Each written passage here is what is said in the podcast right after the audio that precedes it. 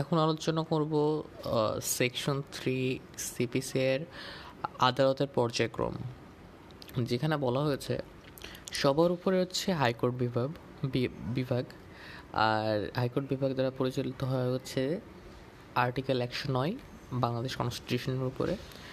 আর বাংলাদেশ কনস্টিটিউশনে বলা হয়েছে যে হাইকোর্ট বিভাগ অধস্তন আদালতের মানে জেলা আদালত থেকে যে সহকারী জজ আদালত, সেটা তাদেরকে বলা হয় অধস্তন আদালত। এই আদালতের কার্যক্রমে হস্তক্ষেপ করতে পারবে কে?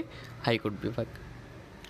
সো সবথেকে সর্বনিম্ন যে আদালতটাকে বলা হয়, সেটা হচ্ছে সহকারী জজ, আদালত বা অ্যাসিস্ট্যান্ট জজ আর civil court amendment act two thousand nine এইখানে বলা হয়েছে হাইকোর্টের নিচে পাঁচ প্রকার দেওয়ানি আদালত আছে। পাঁচ প্রকার দেওয়ানি আদালতগুলো কী কী?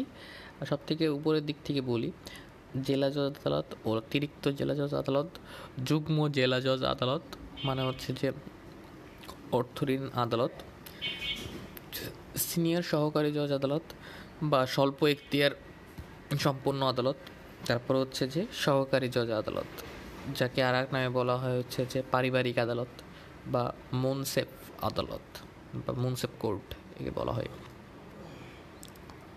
সেকশন ফোরে বলা হয়েছে যে সংরক্ষণ মানে হচ্ছে সেভিংস। সেভিংস বলছে যে এই, এটার অর্থ বোঝানো হয়েছে যে সিপিসির বাইরে যদি কোনো বিশেষ আইন থাকে এই দেওয়ানি কার্যক্রম সম্পর্কে, আর যদি সিপিসির সাথে যদি ওই বিশেষ আইনটার কনফ্লিক্ট বাঁধে, তাহলে ওই বিশেষ আইনটা প্রাধান্য পাবে।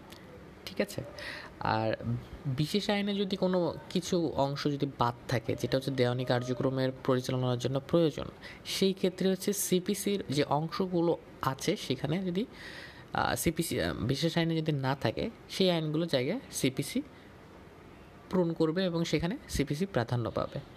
এটাই সেকশন ফোরে বলা হয়েছে।